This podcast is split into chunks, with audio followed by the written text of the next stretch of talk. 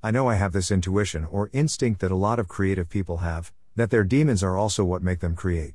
David Byrne.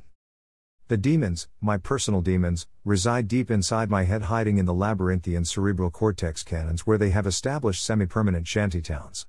They are not content lurking in the filigreed shadows floating to the surface only when the dark stars align and create electromagnetic waves that agitate them into the superconsciousness. Nope. They are omnipresent approaching omniscience. I can neither fall asleep nor wake without them jabbing tentacle daggers behind mine eyes have seen the glory and flashes of insight demanding my undivided attention.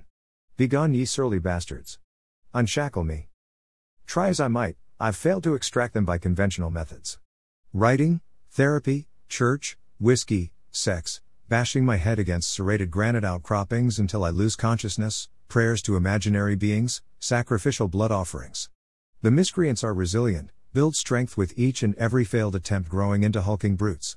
Nor have unconventional means proven any more effective. The holes I've drilled in my skull release blood, not demons. When I flush the holes with water, they enjoy a swirling swim, remaining steadfast even as the escaping waters drain memories. Repeatedly cycling compressed air with vacuum failed to break their stranglehold. I might as well be plunging a toilet unable to free the shit wedged in the siphon. They have barbed fingers and toes sunk deep into my brain matter. I have come to realize they are impervious to force. If not force, then what? Subterfuge. I must employ subversive machinations. Catch them off guard. Find an approach attractive to them even if repugnant to me. Think the smell of rank shit drawing flies from everywhere, causing maggots to spontaneously generate by the thousands from behind the gates of hell smoke. Smoke? Is smoke the answer? Will the cool blue from bong mellow them into relinquishing their grip, bringing me a sense of peace? She's legal now, at least, in my state, she's no longer a criminal. I will find a Turkish smokehouse, procure a hookah, Fill the cup with devil's grass, better yet, the more powerful cousin, hashish.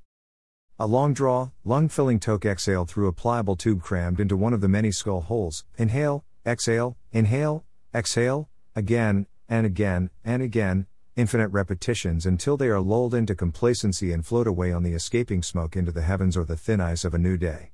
Even if they don't waft away, at least I will be too rolling stone to care or cognizant enough to dodge the bullet crashing through my skull into the blue sky, adding a touch of crimson to the setting sun.